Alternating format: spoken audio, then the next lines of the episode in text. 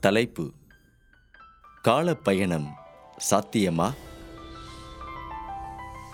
ஆசிரியர் சுஜாதா நடராஜன். கடந்த கால நிகழ்கால மற்றும் எதிர்காலங்களுக்கு இடையேயான வேறுபாடு என்பது பிடிவாதமாக நிலை பெற்றிருக்கும் ஒரு மாயையே ஆகும். மேற்கண்ட தத்துவத்தை எழுதியவர் வேறு யாரும் இல்லை நம் ஐன்ஸ்டீன் தான். இந்த வரிகளை அவர் எழுதும்போது அழுத கண்ணும் சிந்திய மூக்குமாக பெரும் துக்கத்துடன் எழுதி கொண்டிருந்தார். நிரம்ப யோசிக்க வேண்டாம். நெருங்கிய நண்பர் ஒருவரின் இறப்புக்காக அவர் குடும்பத்துக்கு எழுதிய ஆறுதல் கடிதத்தில் மேற்கண்ட வரிகளை புகுத்தியிருந்தார். அனைவரும் நேரத்தை அல்லது காலத்தை ஒரு நிதர்சனமான உண்மையாக கருதியபோது ஐன்ஸ்டீன் மட்டும் மாயை என்றது சற்று நெருடியது. கடிதத்தை பெற்றுக்கொண்டவர்களும் அவர் துக்கத்தில் தத்துவார்த்தமாக உளறுகிறார் என்றெண்ணி அவர்களும் அவரவர் பங்குக்கு அபத்தமாக உளறி அவருக்கு நன்றி கூறினார்கள். அது கிடக்கட்டும். இப்போதைய அலசல் மேற்கண்ட தத்துவமோ அல்லது ஆறுதலோ இல்லை. அந்த துக்கத்திலேயும் அவர் எழுதிய வரிகளின் அவர் கலந்த இயற்பிகள்தான் விஷயமே. நம்மை போன்ற இயற்பியலாளர்கள் முக்காலமும் உணர்ந்தவர்கள் என்று நம்ம ஊர் ஔவையார் ரேஞ்சுக்கு அவர் எழுதி ஃபுல் ஸ்டாப் வைத்ததுதான் ஆச்சரியம். நேரம் என்பது தொடர்ந்து சென்று கொண்டே இருக்கும் ஒன்று. நடந்தவற்றை நினைத்து அசை போடத்தான் முடியும். அல்லது நிகழப்போவதை நினைத்து கனவு காணத்தான் முடியும். ஆனால் அப்படி இறந்த நிகழ் எதிர்காலத்தை எல்லாம் பிரித்து பார்க்காதீர்கள். முக்காலமும் ஒரே நேரத்தில்தான் நிகழ்ந்து கொண்டிருக்கிறது என்பதே அவரின் விளக்கம். தலை சுற்றுகிறதா? நாம் ஐந்து வயதாக இருக்கும்போது நிகழ்ந்ததும் இருபத்தைந்து வயதில் நிகழ்ந்து கொண்டிருப்பதும் நாற்பது வயதில் நிகழப்போவதும் ஒரே நேரத்தில் நடந்து கொண்டிருக்கிறது என்பதே ஐன்ஸ்டீனின் கூற்று. இதை பற்றிய ஒரு செய்தித் தொகுப்பினை சிறிது கேட்போம். நம்ம கண்ணால பாக்குற எல்லா விஷயமும் லைட்டோட பிரதிபலிப்பு தான். அதாவது தூரத்துல நமக்கு ஒரு ரெட் கலர் பால் தெரியுதுன்னு வச்சுப்போம். அந்த பால் நம்ம கண்ணுக்கு எப்படி காட்சியா தெரியுதுன்னா லைட்டு அந்த பால்ல பட்டு ரிஃப்ளெக்ட் ஆகி நம்ம கண்ணுக்கு வந்து சேரும் போதுதான் நமக்கு அந்த பால் காட்சியா கண்ணுக்கு தெரியும். இப்படி நம்ம பார்க்குற எல்லா விஷயமும் லைட்டு அந்த பொருளில் பட்டு நம்ம கண்களுக்கு வந்து சேர்ற ரிஃப்ளெக்ஷன் தான். இதனால தான் இருட்டில் நம்மளால எதையும் பார்க்க முடியாது. இந்த மாதிரி ஒரு பொருளில் பட்டு லைட்டு நம்ம கண்ணுக்கு வர எடுத்துக்கிற speed three lakhs kilometre per second இதுதான் லைட்டோட டிராவலிங் ஸ்பீட் ஸோ நீங்க ஒரு டார்ச் ஆன் பண்ணாலும் சரி இல்ல ஒரு பொருளில் பட்டு ரிஃப்ளெக்ட் ஆகி வர லைட்டா இருந்தாலும் சரி எப்பவும் லைட்டு ஒரே கான்ஸ்டன்ட் ஸ்பீடான த்ரீ லேக்ஸ் கிலோமீட்டர் பெர் செகண்ட்ல தான் டிராவல் ஆகும். உங்களுக்கு புரியுற மாதிரி சொல்லணும்னா நீங்க சூரியனை பார்த்துட்டு இருக்கிற இந்த செகண்டு ஒருவேளை சூரியன் திடீர்னு வெடிச்சு சுக்கு நூறா ஆகிடுச்சுன்னு வச்சுப்போம். ஆனா உங்க கண்ணுக்கு சூரியன் இன்னும் தெரிஞ்சிட்டு தான் இருக்கும். ஏன்னா நீங்க இப்ப பாத்துட்டு இருக்குது எட்டு நிமிஷத்துக்கு முன்னாடி சூரியன்ல இருந்து வந்த லைட்டோட காட்சி பிரதிபலிப்பு தான். சோ எட்டு நிமிஷம் கழிச்சு தான் உங்க கண்ணுக்கு சூரியன் வெடிக்கிற அந்த விஷயமே தெரியும். கேட்கவே ஆச்சரியமா இருக்குல்ல? இந்த இடத்துல லைட் இயர்ஸ பத்தி நாம தெரிஞ்சே ஆகணும். வான்வெளியில இருக்கிற எந்த ஒரு பொருளையும் அது எவ்வளவு டிஸ்டன்ஸ்ல இருக்குன்னு கிலோமீட்டருக்கு பதிலா லைட் இயர்ஸ்ல தான் சொல்லுவாங்க. உதாரணத்துக்கு இப்போ ஒரு ஸ்டாரு பூமியில இருந்து ஒரு லைட் இயர் தூரத்துல இருக்குன்னு சொல்றாங்கன்னு வச்சுப்போம். அது கிலோமீட்டருக்கு மாத்தணும் அப்படின்னா நம்ம பூமியில இருந்து லைட் அடிச்சா ஒரு வருஷத்துல எவ்வளவு கிலோமீட்டர் தூரம் அந்த லைட் போகுமோ அவ்வளோ தூரம் தான் ஒரு லைட் இயர் ஸோ நினைச்சு பாருங்க ஒரு செகண்டுக்கே லைட்டு த்ரீ லேக்ஸ் கிலோமீட்டர் தூரம் போகுதுன்னா அப்போ ஒரு வருஷத்துக்கு எவ்வளவு தூரம் போயிருக்கோம்னு? ஆறு போட்டு பின்னாடி பன்னெண்டு ஜீரோ போட்டுக்கோங்க. அவ்வளோ கிலோமீட்டர் தூரம் போயிருக்கும். ஸோ இவ்வளோ பெரிய நம்பரை நம்மளால சொல்லவும் முடியாது எழுதவும் முடியாது. இதனால தான் அண்டை வெளியில இருக்கிற எல்லாத்தையும் லைட் இயர்ஸ் டிஸ்டன்ஸ்லயே சொல்லுவாங்க. நான் முன்ன சொன்ன மாதிரி சூரியனோட லைட்டு பூமிக்கு வந்து சேர எட்டு நிமிஷம் ஆகுது. ஸோ இதுல இருந்து இப்போ உங்களுக்கு சூரியன் பூமியில இருந்து எயிட் லைட் மினிட்ஸ் தூரத்துல இருக்குன்னு புரிஞ்சுக்க முடியும்னு நினைக்கிறேன். இதே மாதிரி ப்ளூட்டோ ஃபோர் லைட் ஹவர்ஸ் டிஸ்டன்ஸ்ல இருக்குது. அதாவது ப்ளூட்டோல இருந்த வர லைட்டு பூமிக்கு வந்து சேர ஃபோர் ஹவர்ஸ் ஆகும். ஸோ இன்னைக்கு நீங்க ப்ளூட்டோவை ஒரு போட்டோ எடுக்கிறீங்கன்னு வச்சுப்போம். அந்த போட்டோல இருக்கிற ப்ளூட்டோ ஃபோர் ஹவர்ஸ்க்கு முன்னாடி இருக்கிற ப்ளூட்டோ தான். ஏன்னா உங்க கேமரா பதிவு செஞ்ச அந்த ப்ளூட்டோவோட காட்சி நாலு மணி நேரத்துக்கு முன்னாடி ப்ளூட்டோல இருந்து வந்து சேர்ந்த லைட்டை தான். இன்னும் கொஞ்சம் அடுத்த லெவலுக்கு யோசிச்சு டெலஸ்கோப்பால எடுக்கப்பட்ட இந்த ஆண்ட்ரோமீடா கேலக்ஸி போட்டோவை பார்ப்போம். ஆண்ட்ரோமீடா கேலக்ஸி தான் நம்ம மில்கி வே கேலக்சிக்கு பக்கத்துல இருக்கிற ஒரு கேலக்ஸி. பக்கத்துலனா ஒரு கிலோமீட்டர் ரெண்டு கிலோமீட்டர் இல்லைங்க. Two point five million light years தூரத்துல இருக்கு. சோ அப்படின்னா பூமியில மனித இனமே தோன்றதுக்கு முன்னாடி இருந்த காலகட்டத்துல இருந்த ஆண்ட்ரோமீடாவை தான் நாம பார்த்துட்டு இருக்கோம். இத கொஞ்சம் ரிவர்ஸா யோசிச்சு பாருங்க. ஒருவேளை நம்மளால இந்த ஆண்ட்ரோமீடாவையும் தாண்டி கிட்டத்தட்ட அறுபத்தஞ்சு மில்லியன் லைட் இயர்ஸ் தூரத்துல இருக்கிற ஒரு பிளானட்டுக்கு போக முடியுதுன்னு வச்சுப்போம். ஸோ அந்த பிளானட்ல இருந்து ஒரு பெரிய பவர்ஃபுல்லான டெலஸ்கோப்பை வச்சு நீங்க பூமியை பாக்குறீங்கன்னு வச்சுப்போம். அப்படி பார்த்தா கண்டிப்பா உங்களால பூமியில டைனோசர்ஸ் நடமாடுறத பார்க்க முடியுங்க. நினைச்சு பார்க்கவே அதிர்ச்சியா இருக்குல்ல? ஆனா இதுதான் நம்மளால நம்மளோட கடந்த காலத்தை பார்க்க முடியுங்கிறதுக்கான மறுக்க முடியாத சயின்டிபிக் கான்செப்ட் ஆனா இதுல இருக்கிற ஒரு சிக்கல் என்னன்னா இப்ப நம்ம கிட்ட இருக்கிற டெக்னாலஜியை வச்சு நம்மளால அவ்வளோ லைட் இயர்ஸ் தூரத்துல இருக்கிற ஒரு இடத்துக்கு போக முடியாது. நாம் அதிர்ந்ததைப் போலவே மற்றவர்களும் அதிரத்தான் செய்தார்கள். நேற்று என்பதை இறந்த காலமாகவும் இன்று என்பதை நிகழ்காலமாகவும் நாளை என்பதை எதிர்காலம் எனவும் ஒரு நேர்கோட்டு பாதையாகவே எடுத்துக்கொள்ளாமல் கடந்த கால நிகழ்கால எதிர்கால நிகழ்வுகள் அனைத்துமே முதல் பொருளாக கால வெளிகளாக நேர்ப்பாங்கற்ற முறையில் விரவி இருப்பதாக வைத்துக்கொள்வோம் நம்மால் ஒரு நேரத்தில் அப்போதைக்கு அப்போது நம்மால் உணரப்படும் அல்லது நாம் ஈடுபடும் காலவெளி அப்போதைய நிகழ்காலமாக மனதால் உணரப்படுகிறது. இத்தகைய சிந்தனைகள் பின்னாளில் black universe spotlight theory of time போன்ற கருத்துகளாக உருவாகி ஐன்ஸ்டீனின் இந்த வரிகளை உறுதி செய்தன. இரவு நேர வானத்தை சிறப்பு உதாரணமாக எடுத்துக்கொண்டு இதை விளங்கிக் கொள்ளலாம்.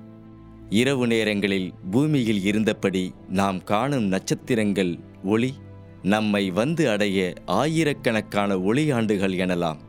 தற்போது நாம் காணும் பல நட்சத்திரங்கள் இந்நேரம் எரிந்து முடிந்து போயிருக்கலாம்.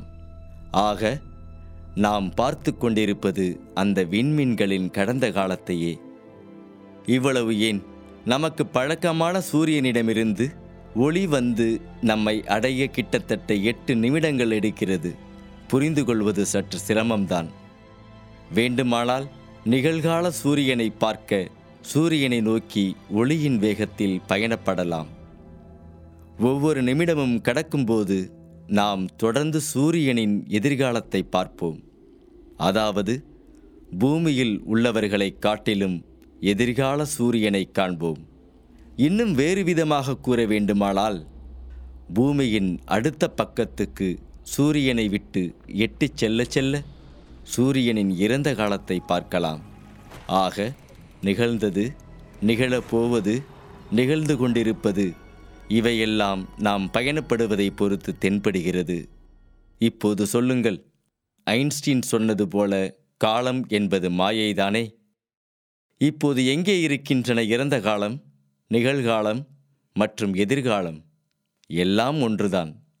எல்லாம் ஒரே நேரத்தில் நிகழ்ந்து கொண்டிருக்கிறது. இறந்த காலம் இறக்கவும் இல்லை எதிர்காலம் கற்பனையும் இல்லை. நடந்த எல்லாமும் திரும்ப நடக்கும் நடக்கப் போவது அனைத்தும் ஏற்கனவே நடந்து இருக்கும் யாவும் ஒரு சுழற்சி போல. இந்த கருத்துருவாக்கங்களே பிற்காலத்தில் டைம் டிராவல் என்னும் அறிவியல் புனைவாக உருப்பெற்றது. இதை பற்றிய ஒரு செய்தி தொகுப்பினை சிறிது கேட்போம். ஃபார் எக்ஸாம்பிள் இன்டர்நேஷனல் ஸ்பேஸ் ஸ்டேஷனில் இருக்கிற ஒரு ஆஸ்ட்ரோனாட் எடுத்துக்கிட்டிங்கன்னா அவர் வந்து ஸ்பேஸில் மிதந்துக்கிட்டு இருப்பார்.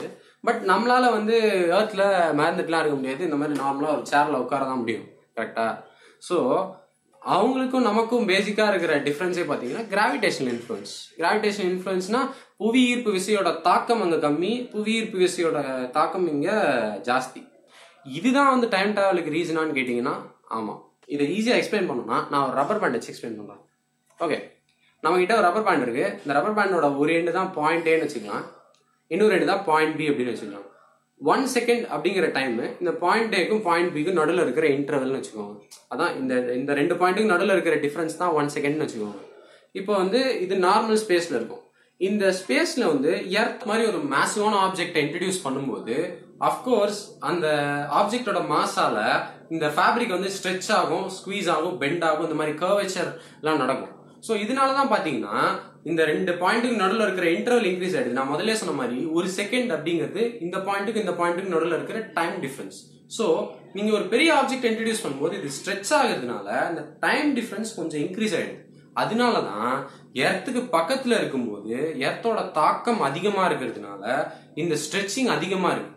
ஸோ எர்த்தில் இருக்கிற ஹியூமன்ஸையும் ஸ்பேஸ் ஸ்டேஷனில் இருக்கிற ஹியூமன்ஸையும் கம்பேர் பண்ணி பார்த்தீங்கன்னா நமக்கு வந்து டைம் கொஞ்சம் லேட்டாக போகிற மாதிரி இருக்கும் அவங்களோட. ஏன்னா நம்ம டைம் ஸ்கேலில் பாயிண்ட் ஏ டு பாயிண்ட் பிக்கு போகிறதுக்கு இன்டர்வல் அதிகமாக இருக்குது எர்த்துக்கு பக்கத்தில் இருக்கிறதுனால. அதே அவங்கள பார்த்தீங்கன்னா அவங்களுக்கு கிராவிடேஷன் இன்ஃப்ளூயன்ஸ் கம்மி அதாவது புவியீர்ப்பு தாக்கத்தோட தாக்கம் கம்மி. அதனால அவங்களுக்கு ஃபேப்ரிக் நமக்கு ஸ்ட்ரெச் ஆகிற அளவுக்கு ஸ்ட்ரெச் ஆகாது பட் ஓரளவுக்கு ஸ்ட்ரெச்சிங் இருக்கும் அங்கேயும். ப்ராக்டிக்கலாக பார்த்தீங்கன்னா இந்த டிஃப்ரென்ஸ் ஒன்றும் இயர்ஸ்லேயோ இல்லை வீக்ஸ்லேயோ டேஸ்லேயோலாம் இருக்காது. அவங்களுக்கும் நமக்கு டே டிஃப்ரென்ஸ்லாம் இருக்காது. In terms of micro to nano seconds தான் இருக்கும். எர்த்த எக்ஸாம்பிளாக எடுக்கச்சு ஏன்னா எர்த் வந்து நீங்கள் காஸ்மிக் ஸ்கேல் எடுத்தீங்கன்னா எர்த் ஒன்றும் அவ்வளோ பெரிய மேசிவ் ஆப்ஜெக்ட்லாம் கிடையாது. ஹியூமன்ஸை கம்பேர் பண்ணால் எர்த் ஒரு மேசிவ் ஆப்ஜெக்ட் ஸோ அதனால ஸ்பேஸ் ஸ்டேஷனில் இருக்கிற ஹியூமன்ஸுக்கும் நமக்கும் வந்து micro to nano second difference இருக்கு.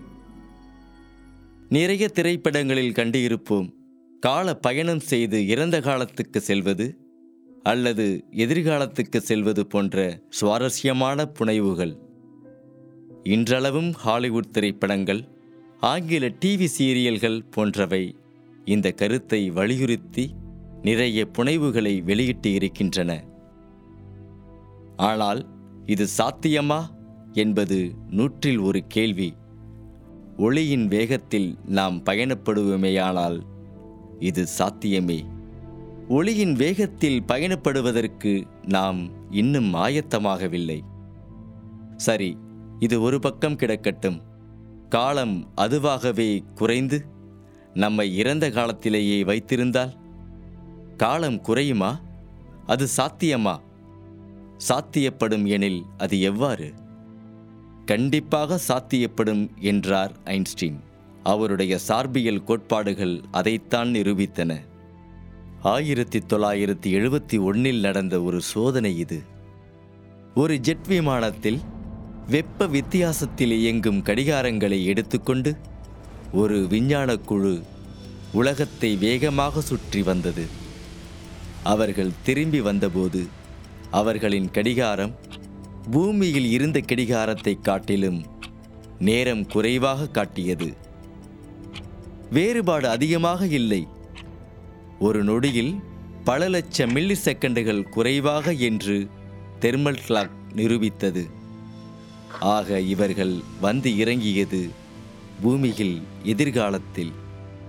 ஆமாம் உண்மைதான். அந்த சிறு நேர தாமதம் இவர்களை எதிர்காலத்தில் இறக்கியது என்றுதான் கூற வேண்டும். இந்த சோதனையில் சிறப்பு சார்பிகள் நிரூபிக்கப்பட்டது மட்டுமல்லாமல் காலப்பயணம் சாத்தியப்பட்டது. ஆனால் அந்த காலப்பயணம் உணரக்கூடிய அளவில் இல்லாமல் மிகச் சிறிய அளவில் இருந்ததால் பெரிய அளவில் தெரியவில்லை. இதோ மற்றுமொரு தற்கால உதாரணம். மணிக்கு பதினாறாயிரம் கிலோமீட்டர் வேகத்தில் செல்லும் ஜிபிஎஸ் செயற்கைக்கோள்களின் உள்ளே உள்ள தெர்மல் கடிகாரங்கள். ஒரு நாளில் பூமியின் நேரத்தை விட ஏழாயிரத்தி இருநூறு நேனோ செகண்டுகள் குறைவானது. ஒவ்வொரு நாளும் இவ்வேறுபாடானது கூடிக்கொண்டே போகும். அதை திரும்பவும் பூமியின் நேரத்துக்கு சமன்படுத்துவது பொறியியலாளர்களுக்கு ஒரு சவால்தான். ஆக மிக அதிக வேகம் நம்மை சிறிது இறந்த காலத்திலேயே வைத்திருப்பது சாத்தியமே. இதனாலேயே விண்வெளி வீரர்களை காலத்தில் பயணிப்பவர்கள் காலப்பயணிகள் என்று தைரியமாக கூறலாம். அவர்கள் பூமிக்கு திரும்பும்போது இங்கிருப்பவர்களைக் காட்டிலும் வயது கூடாமல் சற்று இளமையாகவே திரும்புவது சாத்தியமே. ஆக ஐன்ஸ்டீனின் சிறப்பு சார்பியல் கோட்பாடுகளும் சரி பொது சார்பியல் கோட்பாடும் சரி நமக்கு கால பயணத்துக்கான சாத்தியங்களை அதிகமாக்குகிறது. சிறப்பு சார்பு கோட்பாட்டின்படி வேகத்தின் மூலமாகவும் பொது சார்பு கோட்பாட்டின்படி பொருண்மையின் மூலமாகவும் காலம் தளர்த்தப்படுகிறது என்பது நாம் அறிந்ததே. பொது சார்பு கோட்பாட்டுக்கு பிளாக் ஹோல் எனப்படும் கருத்துளையை உதாரணமாக எடுத்துக்கொள்ளலாம் மிக அதிக அளவு ஈர்ப்பு விசை கொண்ட கருந்துளைகள் அதன் அருகில் இருப்பவர்களின் காலத்தை மிக அதிக அளவு குறைக்கிறது.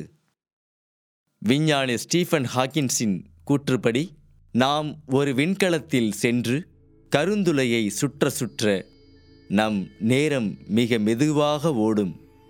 அதாவது பூமியில் இருப்பவர்களின் அசைவுகள் ஒரு நொடிக்கு நாற்பத்தி எட்டு ஃப்ரேம்கள் என்றால் உங்களுடைய அசைவுகள் நொடிக்கு இருபத்தி நான்கு ஃப்ரேம்கள் மட்டுமே. Slow motion. கிட்டத்தட்ட காலம் பாதியாக குறைக்கப்படுகிறது. இப்படியே பத்து வருடங்கள் கழித்து நீங்கள் பூமியில் இறங்கும்போது அவர்களை விட ஐந்து வயது குறைந்து காணப்படுவீர்கள். அல்லது ஐந்து வருடங்கள் கூடுதலான எதிர்காலத்தில் இறங்குவீர்கள். இப்போது காலப்பயணம் சாத்தியமில்லையா? கருந்துளைக்கு அருகில் செல்லுவதெல்லாம் இப்போதைக்கு நடக்காது. நாம் சிதறிவிடுவோம். வேண்டுமானால் சாத்தியங்களை புரிந்து கொள்ளலாம். கருந்துளைகள் மட்டுமல்லாது புழுத்துளை எல்லையற்ற உருளை அண்டச்சரம் போன்றவைகளும் காலப்பயணத்துக்கு உண்டான சாத்தியங்களாக கோட்பாட்டு இயற்பியலில் அறியப்படுகின்றன. அறிவியலில் முக்கியமாக குவாண்டம் இயற்பியல் ஏற்படும் முன்னேற்றங்களும் மாற்றங்களும் எதிர்காலத்தில் காலப்பயணங்களை ஏற்படுத்தலாம். அதுவரை காத்திருப்போம்.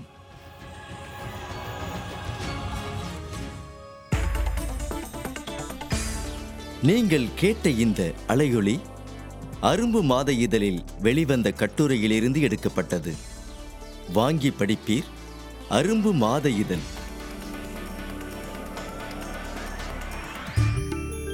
இந்த வளையொலியை தயாரித்து வழங்குவது தீபிகா ஊடக மையம். இணைந்து வழங்குவோர். அரும்பு மாத இதழ் மற்றும் தொன்பொஸ்கோ கல்லூரி சென்னை. குரல் வடிவம் ஆப்ரஹாம். ஒளி வடிவமைப்பு வின்ஸ்டன்.